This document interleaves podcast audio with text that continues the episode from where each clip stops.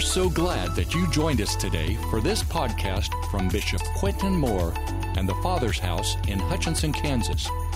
God loves you and wants the best for you, and we want to hear what God is doing in your life. Share your story with us by sending an email to mystory at fathershouse.net. If you would like to support this ministry financially, you can do so at fathershouse.net slash give.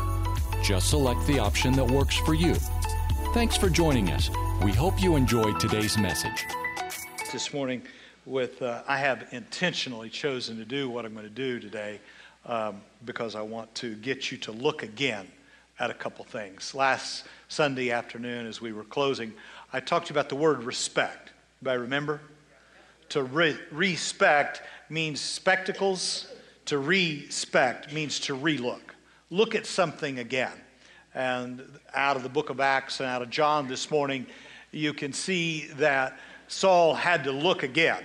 Who is that in that cloud? Who is this that has stopped me on the road? And Jesus had to say, I'm Jesus, who you're persecuting. Uh, it's kind of interesting because Paul or Saul was persecuting the church. He was hurting the church. And Jesus took offense to that and said, Whatever you do the church, you do to me. We oftentimes hear the Bible when it says, If you've seen me, you've seen the Father. Can I say something? If you see the church, you've seen Jesus. So, those of you that are always tearing down the church, let me just tell you that he's liable to stop you and knock you off your donkey, too. Um, okay. Uh, but it's easy to not see who Jesus is. And then here's Peter, the chosen disciple of God. He's out there fishing. He doesn't even recognize who it is and has to have John tell him it's the Lord. It's easy to miss sight of who the Christ is. Mary in the garden thought he was a gardener. The two men on the road to Emmaus thought he was just a traveler. Thomas didn't know who he was. It, it's not uncommon for people who know Jesus not to recognize him as the Christ. Jesus, the Son of Mary, but Christ, the Messiah, the Son of the living God. There is a distinctive difference. Christ is not Jesus' last name. Christ is a new name, a modifier. And so that when he is raised from the dead, Peter says, Thou hast made him to be Lord and Christ, the Messiah, the anointed one, the one that breaks every yoke, destroys every burden, fixes every problem. The difficulty is, particularly on a post Easter Sunday, as hundreds of people stay home this morning, uh, on a post Easter Sunday, we think we know the story. And we, we fail to look again. We fail to respect and to maybe take another look and see if there is more there than what we have previously discerned being there. And that is so hard for Christians to do because we know everything. We just think we've got it all figured out. And we, but Paul says that the gospel is the power of God. Say the power of God. The gospel, the good news of the Christ. He said, I'm not ashamed of the gospel of the Christ. Say the Christ. Thou art the Christ. Who is it? It's the Christ. Who are you? I am the Christ. Who? It's the Christ, the Messiah, the one that destroys every yoke, moves every mountain. I am not ashamed of the gospel of the Christ, for it is the power to everyone who believes. The good news, just the announcement, just the news. Not Oral Roberts, not your Mima, not some dude over there in a slick suit on an airplane. But the gospel of the Christ has the power to heal diseases and raise the dead and stop the sun, the power of the gospel. The difficulty, I believe, today is that we've allowed the gospel to be so watered down and we've become so familiar to it that we reduce it to something far less than it truly is. Can I get an amen? And so, how then do I, as a lowly pastor who gets to talk to you 52 times a year if I don't take a vacation, and, and if you don't take a vacation, I get on the average about 31 times a year to speak to you. And I'm charged to disciple you because God knows I'm not going to get anybody to come three or four times a week. And, and, and if I started a school, nobody would show up. So I get about 30 times a year to try to tell you the story of the good news. And if we get some Bible studies going and we get past the cheesecake and we get past the Kool Aid and we get past the social requirements, we might get a 10 minute, and God knows what book it'll come out of. Are you hearing the commiseration of a 35 year so I got to use the time I got to try to move this a little further. And what I'm about to do this morning, I did not dream up. I caught it from an Orthodox priest several years ago, and other people have done it. But the reason it caught my attention is out of a question I begin to ask of what does the gospel of Christ look like? What is the genuine, pure, authentic good news, the announcement that Jesus came to make? What is this gospel of Christ? Is it just an event that happens on Golgotha when Jesus dies on the cross? Is it just a transactional event that took place back there 2,000 years and now because he did that, cha-ching, we get this? Is that what it is? I don't think so. I think that we are called to live in a transcendent way above the things of this world, transcending the problems of this world, like an eagle that can mount up on wings of eagles. I think we're supposed to transcend the trials and troubles and the traumas of this life and be transformed into the likeness and the image of God, so that just as He is the light of the world, we become the light of the world. That just as He was the incarnation of the Christ, that the body of Christ begins to reveal the Christ Himself. And I think that what has to happen is that many times we have to look at those things that we have just accepted and that in some small way become uh, just in, ingrained in our thinking, and we have these ideas that are subconscious to us, and we think that's just the way it is. And I'm going to read from Psalm 22 and because in Psalm 22, there is this powerful statement that you hear, and when you hear it, you go, yeah, yeah, and it's kind of explained a certain way, and you buy it. And it's Psalm 22 where it says, My God, my God, why hast thou forsaken me? Everybody know who that you know that verse. And so we, uh, we buy from that this idea that God the Father forsakes God the Son. We, we buy that. And the truth of the matter is, is Christ would have said the entire psalm, not just a sentence or two. And that it begins by, My God, my God, why hast thou forsaken me? And have you ever been in a moment when you just thought, this was bad? Have you ever been in this moment that everybody was against you? You just thought God was, he didn't, he didn't get you the pink Cadillac or the girl in the skinny jeans or the job from God knows where. I, I, don't know. But have you ever felt like God had left you alone? And so you're going, My God, what is going on? And, and we take and we've made an entire theology out of that one sentence. But I want to read to you the next verse. Yet you are holy, enthroned on the praises of Israel. All of you that have trouble praising God, I want you to know that what enthrones God is your praise. And your praise is not what goes on in your heart. In you, our fathers trusted. Say with, with me, in you, our fathers trusted. They trusted and you delivered them. Say, delivered. Jesus is hanging on the cross saying, This doesn't feel right, but our fathers trusted in you and you have delivered them. Say, He does deliver them. They cried to you and were rescued, and in you they trusted and were not put to shame. Now, that's a little different than, oh my God, why have you forsaken me and now God's against me? This story gets bigger and better than what it has once been indicated. Verse 24 For he has not despised nor abhorred the affliction of the afflicted. Say, he did not despise. He didn't do it. Isaiah 54 said, We despise him. Here it says God didn't do it. And the last part of that verse. And he has not hidden his face from him, but heard it when he cried. We have been told that basically God turned his back on the Son. That's impossible because God is one and they can never be separated within the Godhead. God the Father is not pitted against God the Son. But if you believe that and take that, it diminishes the gospel because you never know when the Father's going to run out on the Son. And many of you have been raised with fathers that I know this is very, very hard to believe. But in the beginning was the Word, the Word was with God, and the Word was God, and all things that were made were made by the Word. First of all, you have to get this. Number one, God is like Jesus. Say it with me. Jesus is like God. God is like Jesus. If you've seen Jesus, you've seen the Father. the, the I and the Father are the same. And the Bible says that God was in Christ reconciling the world unto himself. Say with me God, God. the Father, was in Jesus reconciling the world unto himself. So they are not two separate beings, this being the Son, this being the Father. They, they, they are all one. Can we just say they're all one? They're all one. The Father, the Son, and oh, what's his name? The Father, the Son, oh, the Holy Spirit. Ah, that dude's not allowed in half the churches. But, you know, the one we are scared of because he's going to sing like Gas Casper, you know. Uh, God the Father, God the Son, they're one. Jesus is like God. So God is in him reconciled. Every time you see Jesus heal, God is healing.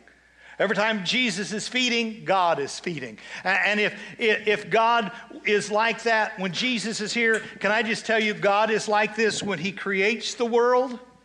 God is like this when he delivers Moses. God is like this when he finds Abraham and David and Solomon. He's like this in Malachi. He's like this because the Bible says, I change not. Say with me, he is like Jesus and he never changes. So if you think God acted one way one day and one way the other day, that's a lie. God has the same day every day. In fact, He never sleeps, He never slumbers, He never takes a nap. If God is mercy and He is love, He is always mercy and He's always love. He's never going to wake up one day and slap the snot out of you. Amen. Never.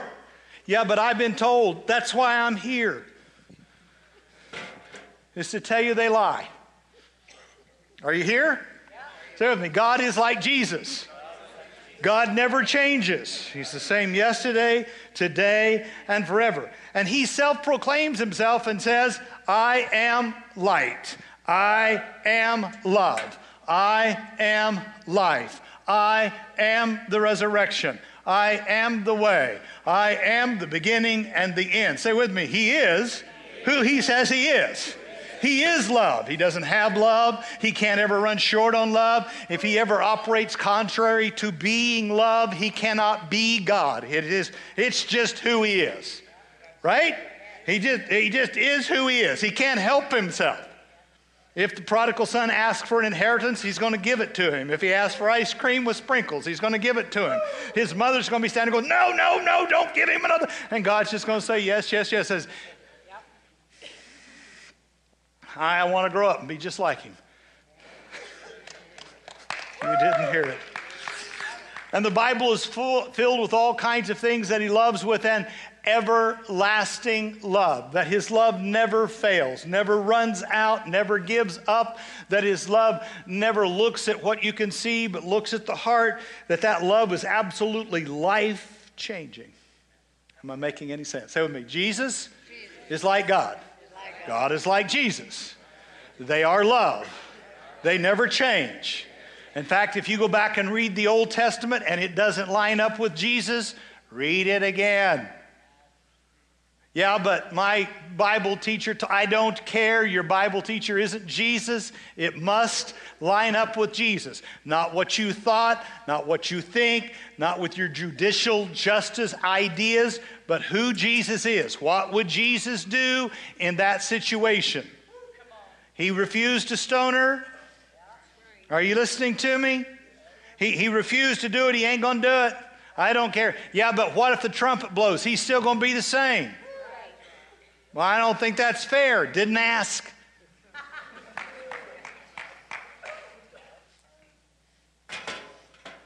Now, the story goes something like this God, Adam. Adam has an ego issue. Adam doesn't really believe that he was made in the likeness and the image of God. He really has self doubts, self worth issues. He really believes that something's missing. How many of you got nine year olds who really think they're missing something? They're not missing anything, you just are not giving them the keys to the pickup yet. They are your child, they have everything they need to become everything you intended them to become, but they're just going to have to trust you and wait for you to mature in order to drive. Do I get one parent in here going, I got it, I got it? Do I get any 12 year olds going, I don't want to get it? Right? Okay. And so Adam decides that he doesn't need to wait on God. So he goes over here and he gets an apple because he thinks if he gets an apple, he'll be more like the God that he already is. In other words, what happens is he becomes aware of a distinction between he and God. In God's mind, there's no distinction. But when you begin to compare yourself to anybody, suddenly it becomes about I and me and your individuality rather than us and we. And thus it's called the fall. It is not about sin, sin is a result of fall but it is the fall that has the problem. And now, in this fallen state, the story you've been told goes something like this Because you sinned, I turned my back. No, no, you fell. Have you ever been with somebody who falls? When someone falls, do you walk away? Well, if you're smart enough not to walk away, he's better than you. Guess what he did not do? He did not walk away. I know I'm playing with your subconscious theological mess. God went out here and followed Adam and said, Look, I'll cover it for you. I got it covered. And he covers Adam with the skins of an animal. And then he tells Adam, I got a way, I'll figure this. I got a way. I had a plan before the foundation of the world. Before you ever breathed a life, I chose you before you ever knew there was a me. Your hunger for something I foresaw. I foresaw your fallen nature, and I've already made a plan for your fallen nature. Your eating the cookie jar does not surprise me. I'm already ahead of you. I already got this taken care of. Am I angering anybody yet? So he said, I'm going to have to put you out here for a little while, but I got a plan that I'm working on. And then, then Dummy out there gets jealous of his brother named Abel, and Cain kills Abel. That's called murder. When you take the life of another, that's called murder. That's pretty serious, right? Doesn't get much more serious than that. It's called murder. And guess what God does? God doesn't go, Holy smokes, this is just going to be more difficult than I thought. No, no, no, no. No, God goes out there and, and says, So what's up? And he goes, I'm afraid. I'm guilty. I killed my brother. And, and God says, It's all right. Let me put a mark on you. Now then, no one's going to be able to touch you. No one's going to be able to kill you because I blessed you. You blessed a murderer?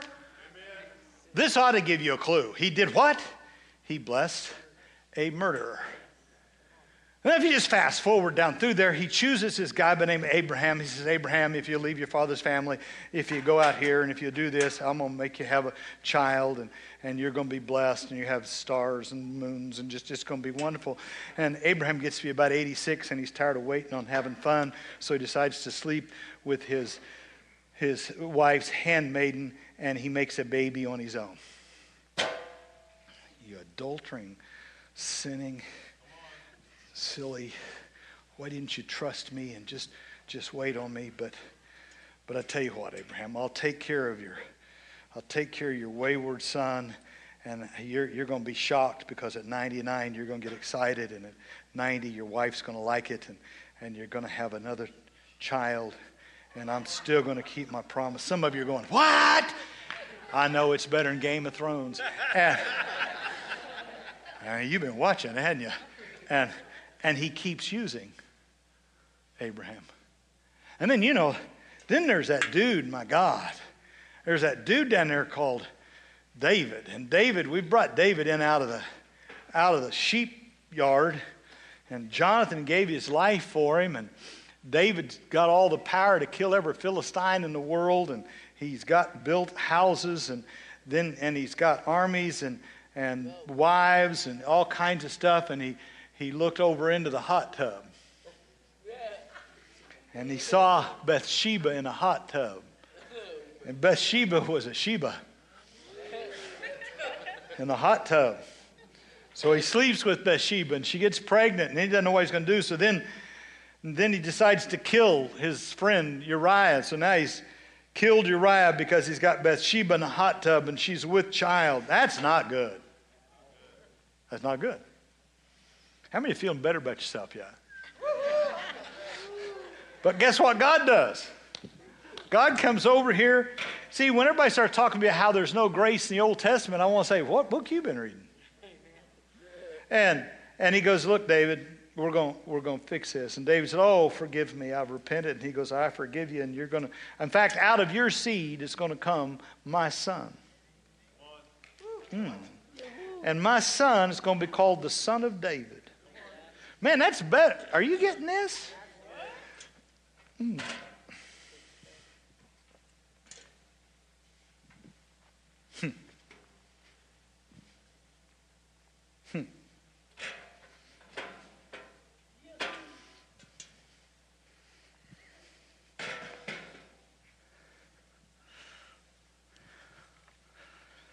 If you only knew what I had, you'd ask of me and I'd give you a drink. She said, Who the heck are you?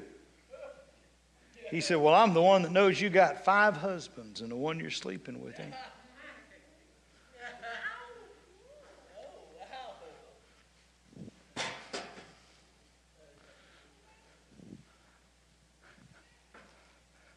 Zacchaeus, you're a tax collector and a sinner. You've wronged everybody in town, but I'm going to go home with you.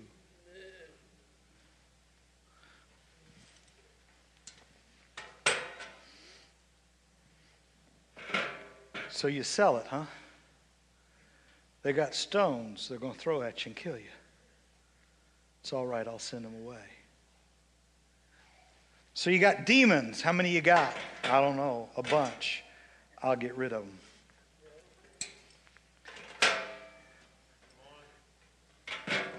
You do see the differences in the stories.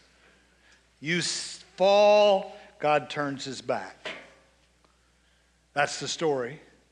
And then eventually God comes and you're dead, and I'll be dead with you. And then I'll come back to life. And someday when you're not dead, it'll be okay. And for those of you who are alive and remain, you're here now living in Hutchinson in 2019. If you don't sin, But if you sin, good luck on your sorry behind. And if you do come back and repent, we're going to tell you what you got to do in order to be able. Are you getting the twistedness of this yet? For the gospel of Jesus Christ is the power of God to all who believe. Well, do you believe this? Or do you believe that. See, see, what you believe is a bit important.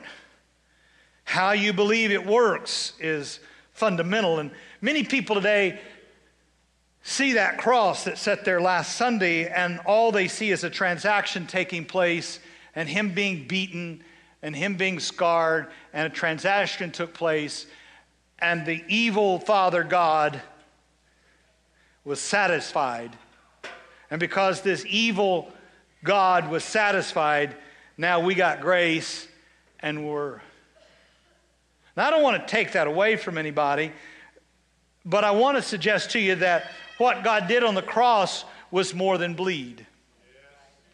What I want to suggest is that God was on the cross and he was absorbing every accusation, every sin, every hurled curse and that God was taking every bit of the stupid stuff of the old and the stupid stuff of the new, and He's saying, I'm going to show you what God is really like.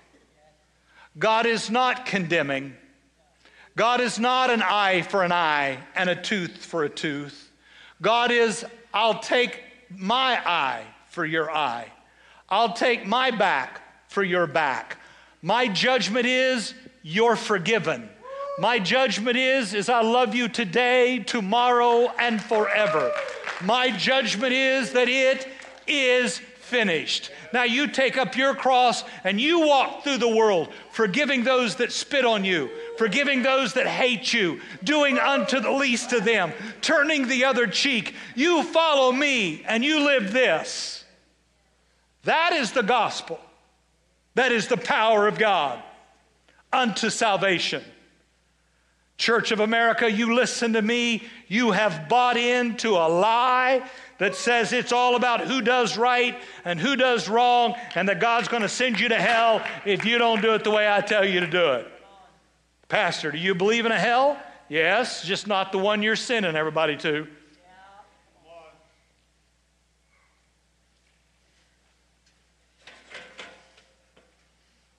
In fact, if you look very hard at it,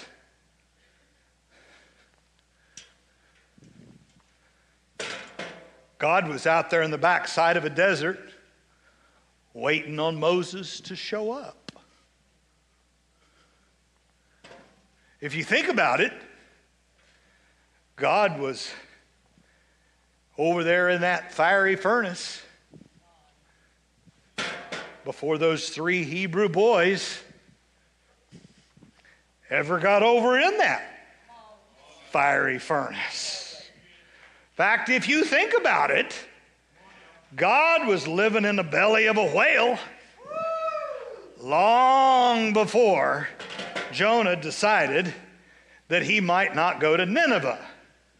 I mean, if, if you're getting this, you realize that maybe God was waiting over there in the pit and the prison before anybody ever thought of selling Joseph into slavery. And then he, when he showed up, God knew how to take him out of slavery. Or you, you could say that God was already ahead. I'm not making any sense. That God was already out there in the field just waiting for Ruth to show up so that he could glean a harvest and provide every need that she you might say God was already waiting on the road to Emmaus when the other two come walking by. Could I suggest to you that God is not chasing you, but He's already ahead of you, and He knows what you're going to be tempted with. He knows what you're going to face. He knows, Paul, I'm here to tell you that you're going to suffer many things, but God is out there in front of you. And Paul, when they get ready to slay you and stone you and do whatever they do to you, I'll already be waiting on you and my grace will be sufficient for you. And there's nothing that will take me by surprise because if the enemy can make a plan for you, I made a bigger plan for you from the foundation of the world. And I promised you I'd never leave you, I'll never forsake you. Lo, I will be with you to the end of the age. And by the way, when he said it, you were all sinners. He said that to every human being who would have the sense to go, Oh my God. What are you doing here? Well, I thought I was running from you. And you're, you met me here? You've been waiting for me? I thought I was trying to get, but do you know what I have done? Do you know how bad I've, I have cursed you? I have not trusted you. But why would you come out here and get in front Oh, let's go ahead, church. Let's preach about how bad that sin is, how bad that group is, how bad that group is. Let's go ahead, church. Let's make it famous about who we're against because the minute we do that, we're against God. Now, I've gotten too old to care what you think. I just know that you got to respect the gospel. I know that you got to go back and take a second look at the gospel. And that it's about the way we love one another, the way we forgive one another. I know that it was us hurling those accusations. It was us despising him. It was us doing that. It wasn't God. I know that God stood there, hung there, and that his judgment is, My mercy endureth forever. I know that it was God saying, I am fed up with your sacrifices.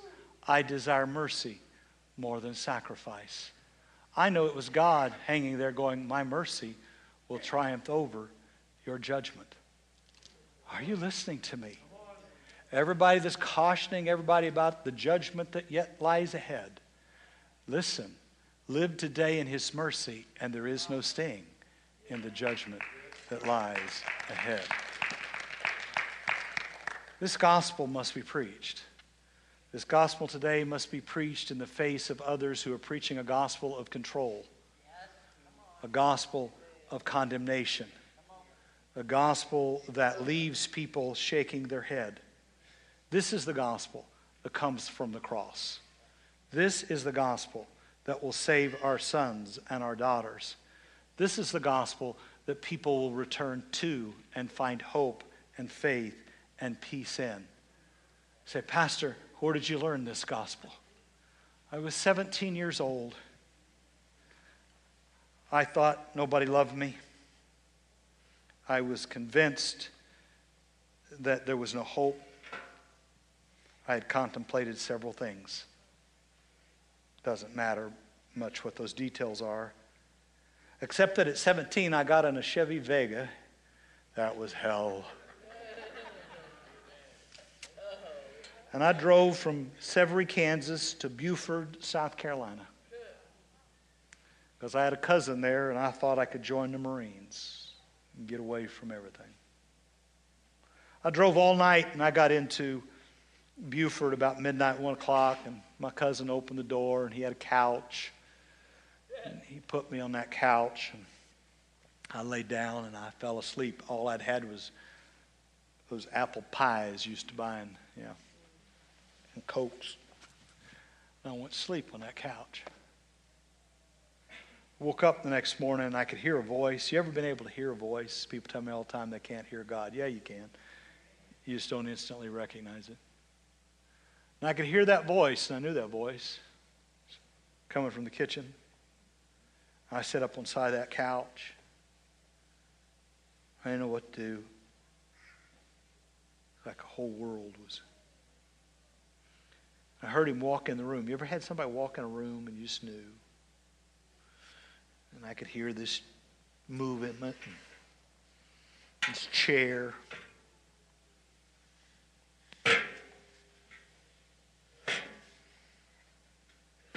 My dad sat down in that chair.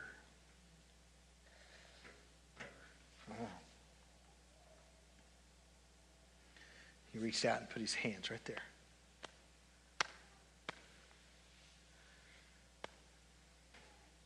We sat there. I said, Daddy, are you going to say anything? He said, I'm here, son. That says it all.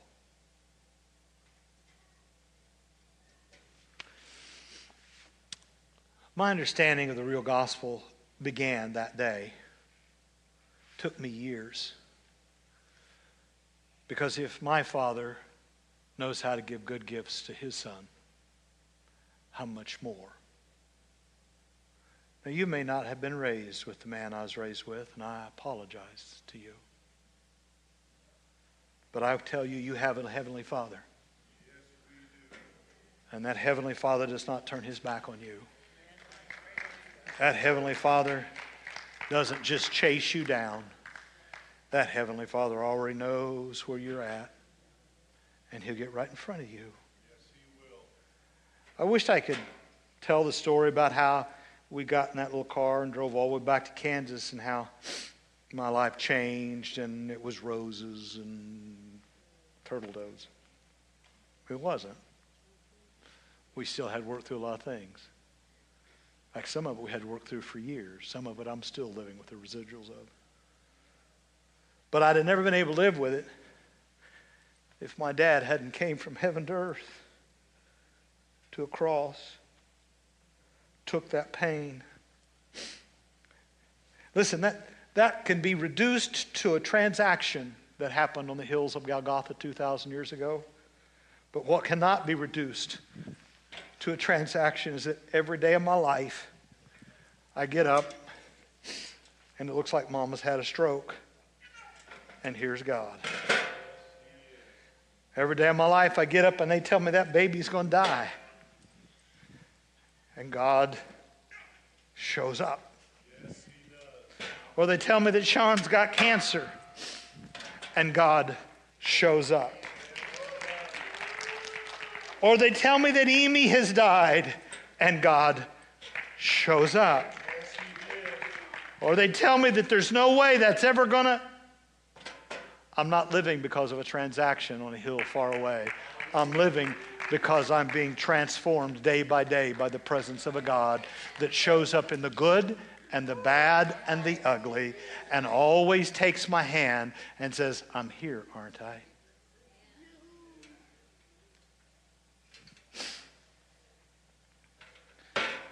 I don't know where all of you are from, but if you think you're going to learn a formula and go back and put it to use, you wasted your money. But if you came to find a God that is with you always, at all times, with all people, then Pete's done a great job. And if you came this morning thinking that it's always going to be good, it's not.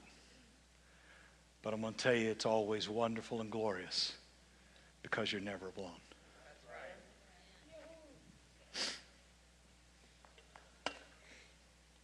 Hmm. For I am not ashamed of the gospel of Jesus Christ, for it is the power of God unto salvation. He would write to the Ephesians and say it's a glorious gospel.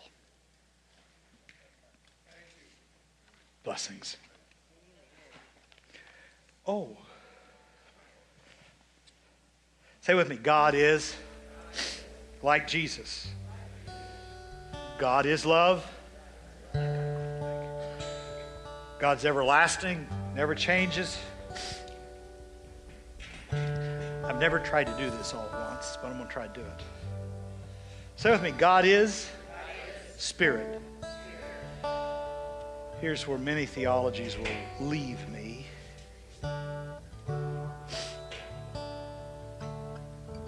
It's to your advantage if I go away. If I go away, I'll send another friend, another helper to you. Spirit of Christ will come and get on the inside of you. Right? I mean, there's somebody inside of you? And out of your belly, and from the beginning, Adam had struggles thinking he was like God. He was a living soul. But Jesus came to make us a life giving spirit. And the Spirit of God will begin to work on the inside.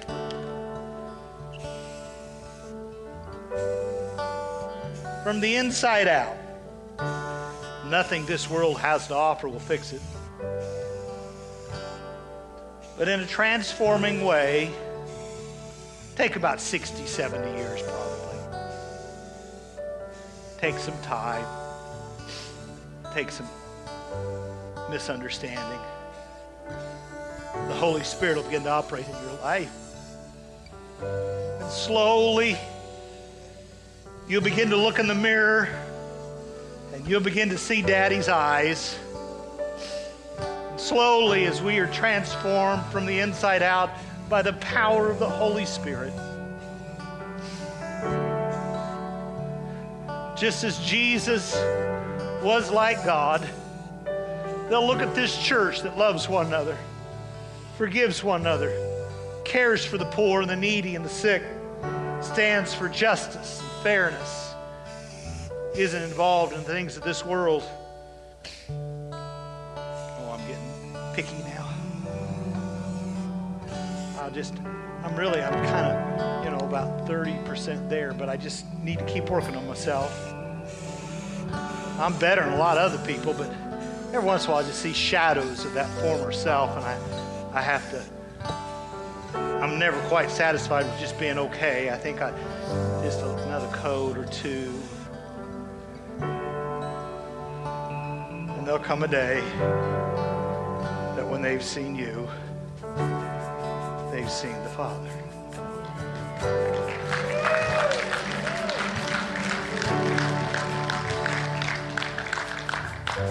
That's the gospel according to chairs. That's the beautiful gospel, the glorious gospel. It's not a transactional gospel, it's a transformation gospel. happens every day, works in every life.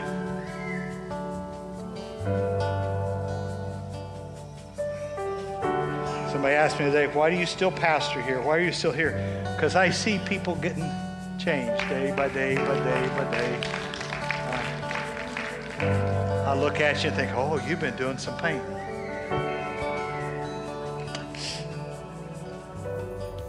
Thank you for listening to this week's message from the Father's House. We hope you stay connected by following us online at fathershouse.net. You can find us on Facebook, Twitter, and Instagram by using at TFH Hutch.